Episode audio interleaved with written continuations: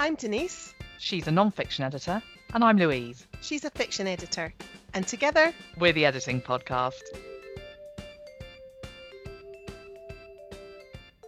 hello and welcome back to the Editing Podcast.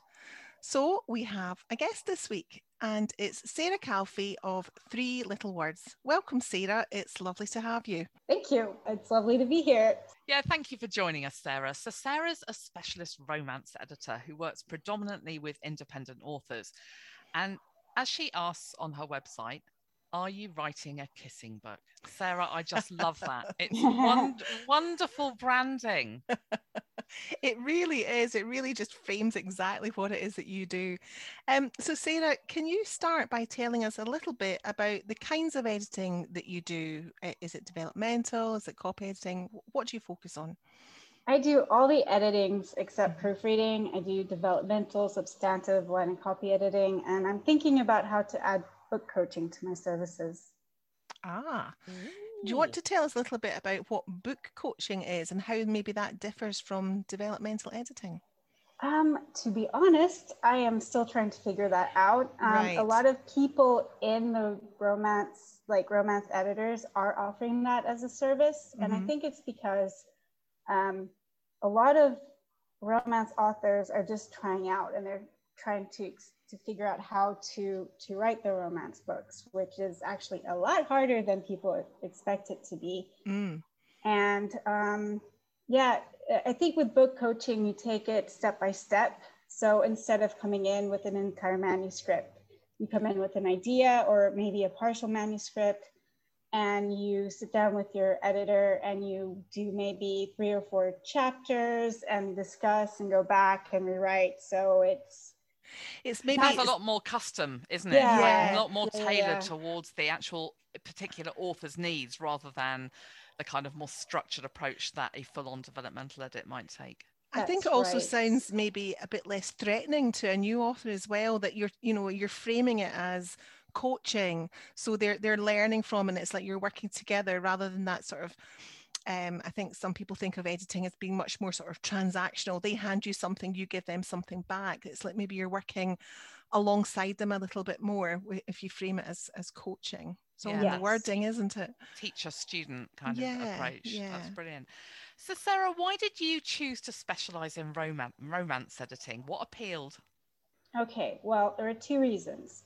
The first is because the thought of generalizing and trying to be good at all kinds of genres sent me into a panic. Um, back when I was in my MFA program, we did lots of workshopping, and I just remember all the different kind of stories. Sometimes I couldn't give decent feedback if I didn't know the rules of a specific genre. Mhm. So um, I decided to pick one genre and really dig into its plot and all those rules only people in the community know. Yeah. Um, I chose romance specifically because it's huge with lots of indie authors, and Mhm. it seemed like a great place to find clients. Um, So that's a ve- that's a very um, sort of business strategic approach approach that you've taken there, um, Sarah. You've obviously thought very carefully about why romance editing. Um, I want to know: Do you read romance as well, or did you before you made this decision? That was Yeah. going to be my question. Was it? Yeah. well, you know, actually, um, I didn't really read that much romance. I always was like romance adjacent. Like I always loved Pride and Prejudice, and I always enjoyed a romance in a story. But I Mhm. was kind of put off from like the '90s romances from when I was a, a teenager and in my early 20s. Um, and then, you know, I came back around to it, and I just I got totally hooked. Um, Mhm. modern romance is amazing the older stuff is pretty good too but like um it's just once you realize how complex and hard it is to write a truly good romance you can really appreciate um, the effort that puts into it and it's it's just some of it so much of it can be really funny and um, enjoyable and it's Mhm. just you know you know that the auth- that the characters are going to be happy at the end and you know right now with Yeah. We pandemic need a little bit of that. times, it's just so nice to go into a book and feel like you're going to be happy and nobody has to die there has to be no nobody has to be violanced. it's totally the other end of the spectrum of the stuff that I love to read, which is like horror and post-apocalyptic fiction and that sort of thing. But I, I, do enjoy a good romance and a happy ending every now and again. Um, Sarah, you've already mentioned how um, potentially what a huge market it is for an editor and generally as a publishing market it is i think if not it's one of the biggest if not the biggest yeah yeah isn't it, yeah. can you um, tell us a little bit about the market and the difference perhaps between um, indie authors and publishers and how they approach it and and how you work with them Okay, the answer is not really. okay. but I'll explain something different. I love an honest guess. Yeah, absolutely. Moving on. um, no, no, no. I, I have stuff I can say about the market. I just, I don't know specific things about the market. That's I can fine. tell you. I can tell you that there are a lot of traditional publishers. Um, I know a few of their names, but I've never really looked at them too closely because honestly, from the editing perspective, they pay very badly, in my opinion. Mm. And I'd mm-hmm. rather work with an independent author. Mm. So that's what I focused on. Another thing I know is that out of the thousands and thousands and thousands of romance authors readers, I think about half of them also want to write books. That's and interesting, of, isn't it? And out of yeah. that half, maybe about 25% will actually go off and try it, maybe even hire an editor. So there are mm. so many authors out there or future authors. So the market is really big in that area. Um, also, it's a huge community. It's a huge community. Um, mm. It's they call themselves Romancelandia. I and it includes everything. It's the books, the readers, the publishers, the authors, the podcasts that talk about the books, the Facebook groups for romance readers and authors. Um, there's even a romance editing Facebook group. There are websites that talk about and review romance books. There's romance Twitter, where you can follow many romance authors, and they talk about current events in Romancelandia. Um, they talk about the books they're working on. There's stuff on Instagram, TikTok, BookTube, that's YouTube where people talk about romance books. I, I don't follow those last three. I'm too old, I guess. But the point is, it's huge. Mm. And um, there's a lot of people in that community. and it can be a little overwhelming, but I have my favorite places to hang out. So, Sarah, with that in mind, if you were, if, if someone out there listening to this is a is a a, a, new fiction editor. They're developing their, their, their market, and they think they would like to specialize in in in fiction, um, romance fiction editing, because it there are there's so much um, in that community. Where would you suggest that they start, just as a, a kind of an intro to get a sense of of, of, of those, that community you're talking about? Is there one group or a couple of groups that you would recommend? Yeah, there, there's actually. Um, my very favorite website is called Smart Bitches Trashy Books. what a great name! and the, uh, the the the woman who runs it is called Sarah Wendell. She also has a podcast called um, I think it's Smart. It's Smart Bitches something podcast. Um, we'll look it up and we'll put it in the show notes. in the show notes, yeah. yeah. And uh, she's she's really great. She's been around for like I don't know, 20 years. She's written a really great book called um, Beyond Heaving Bosoms, The Smart Bitch's Guide to Romance Novels. Well, um, got the best names. Are you writing they? a kissing book? Smart Bitches? Heaving Bosoms? I think yeah. I might move from crime to um, thrillers to, to romance. Yeah, you just write about stabby things, don't you? But this book gives a general history about romance. It's a little mm. bit dated at this point, but it's still really good. And her website is very um, on, you know, on point for everything that's happening now.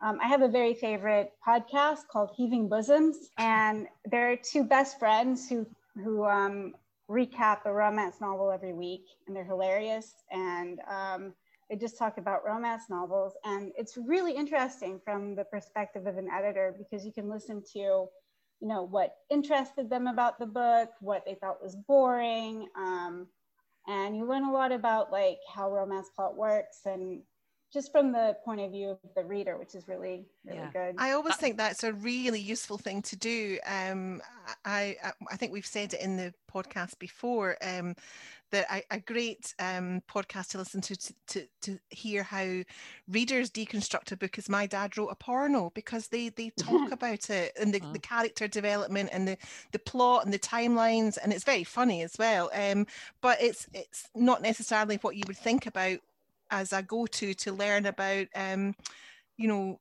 developmental editing a book but there are certainly lots of things to learn there um, that you can apply as an, e- an editor or a writer and have a good laugh while you listen to it as well Yeah. well, I've heard of my dad wrote a porno. I haven't listened to it yet, but it's Mhm. it's definitely on my um yeah it's to good listen to list. yeah yes. So, um, what about um? Can we talk now about um tropes, tropes and challenges and styles that stand out with romance editing, and um, what what wannabe romance editors might need to consider in relation to those things? Okay, I have a few things to say about that. Um, well, the number one rule to remember about romance is that the book must have an HEA. That means happily ever after. if you're in romance, you know what HEA means. Mhm. Um, Yeah. Or HFN, that means happy for now. If Ah, a novel, if a novel doesn't have an HEA, it's not a romance. The romance Okay. reader goes to a romance book for the HEA. That's Yeah. something that Romancelandia gets really, really annoyed about if you argue about it. Mm. Um, would you ever argue whether a cozy murder mystery should avoid the murder? No, Right, no, right, yeah, yeah. It's, it's that's really interesting because um, I don't think a lot of people who don't work in this field would necessarily think about in, in those terms, but there are absolutely audience ex- expectations in a crime book or a thriller. Someone there needs to have been crime committed. I mean, that's just standard. And so, you know, in in in a romance, there needs to be happy ever after yeah, yeah. so so anybody eh, in their ignorance writing something that didn't have a, have a happy ever after ending would presumably get slated in reviews and things like that because it didn't fulfill the reader expectations Yes, they Mm. would. They would get murdered. right and then it would be a and they'd be up to me. Yes. they would be very upset, um, and you know they wouldn't. They might not sell more books. It's it's very. Sarah, that's Yeah. such a useful thing. Um, uh, that's a really excellent nugget. Thank you for passing that on because Mhm. people thinking about going into this field, that's something obviously an editor needs to know so they can guide authors in that way. And not knowing, not understanding that is a, you know, that would be a, a flaw in their knowledge. So thanks for that. That's a brilliant takeaway.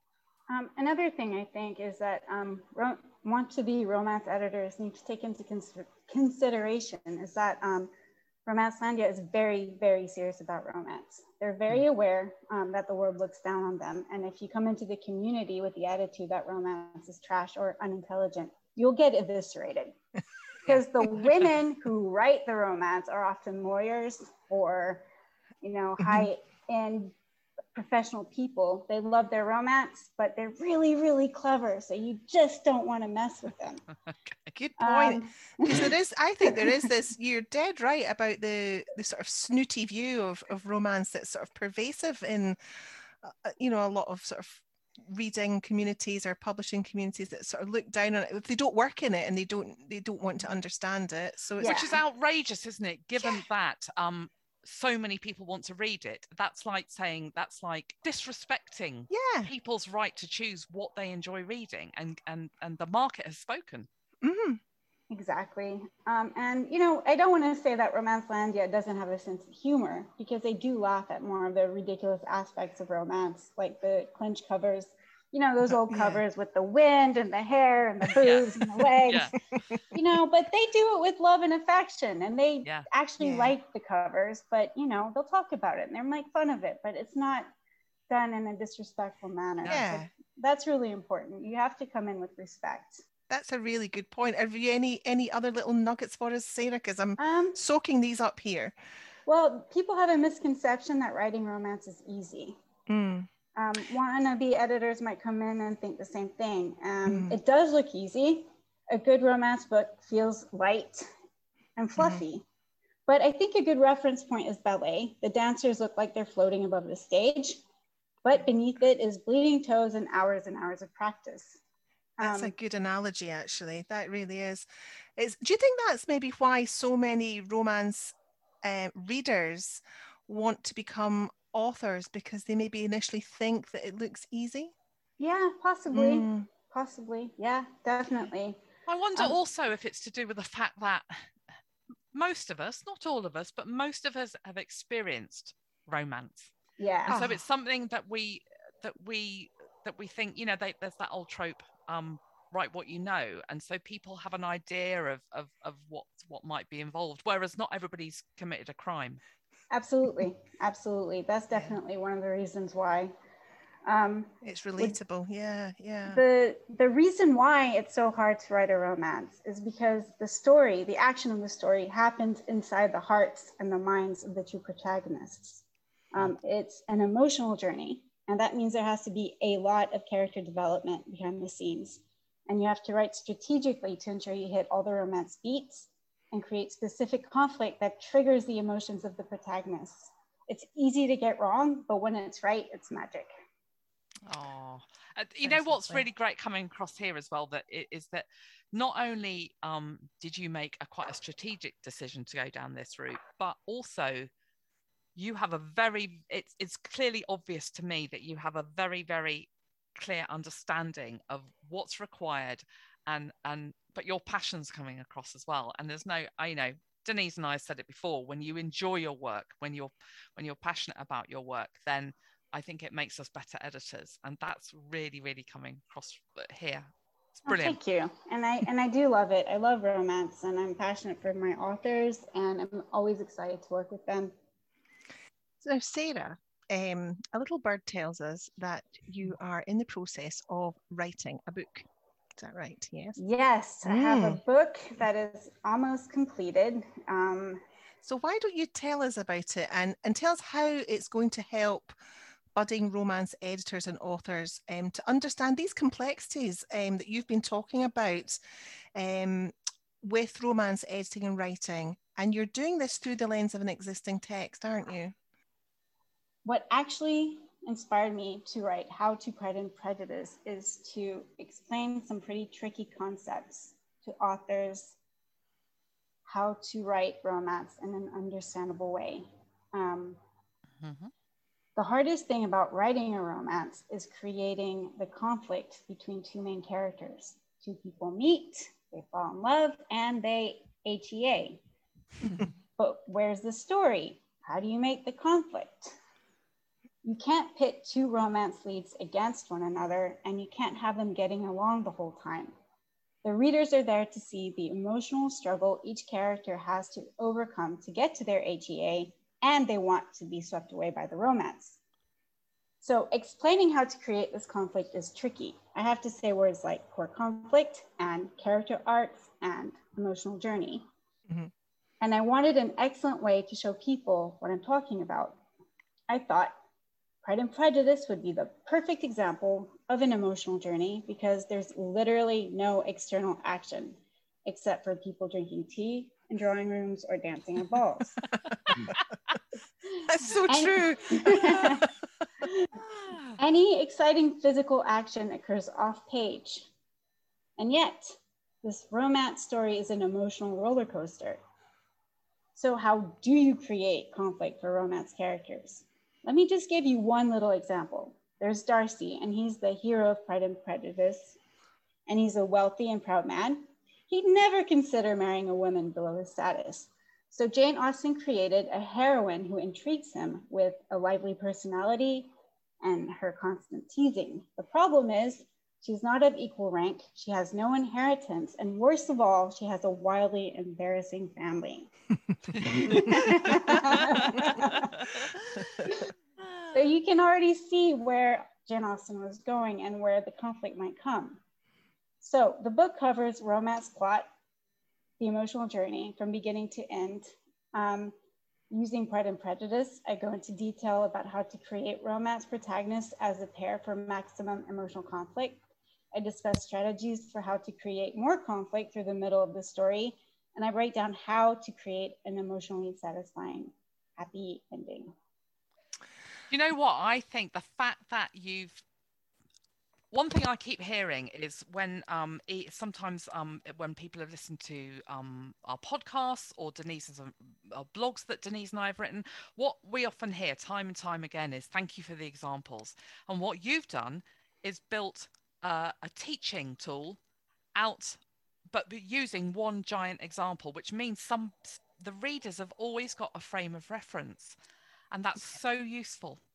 When you, so, I think it's brilliant. You're talking about idea. abstract concepts. It's very difficult for people to to hang them on yeah, something yeah. without without you giving them guidance. So, like you say, ha- using Pride and Prejudice as a framework for your teaching is, I think, inspired.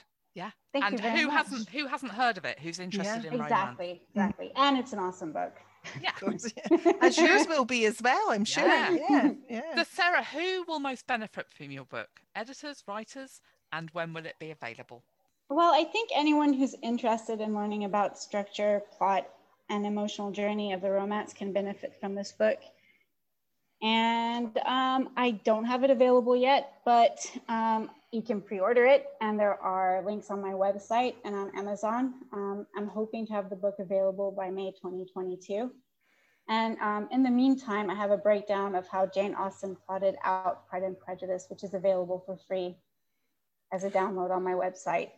Brilliant. we'll we'll put the links to all those links in your in the show notes for this episode, Sarah, so people can um, find your free download and sign up for pre-order and presumably keep updated about the progress um, of your book's publication via your website too. That sounds fantastic. Yeah. So that's it for this week. We hope you've enjoyed this episode. You can rate, review, and subscribe to us via Apple Podcasts, Spotify, or whichever platform you prefer. Yes, thank you so much for listening to the Editing Podcast. Thanks again to Sarah for being such a fantastic guest. She's been Louise. And she's been Denise. And the other one's been Sarah. Join us again soon. Bye-bye. Bye.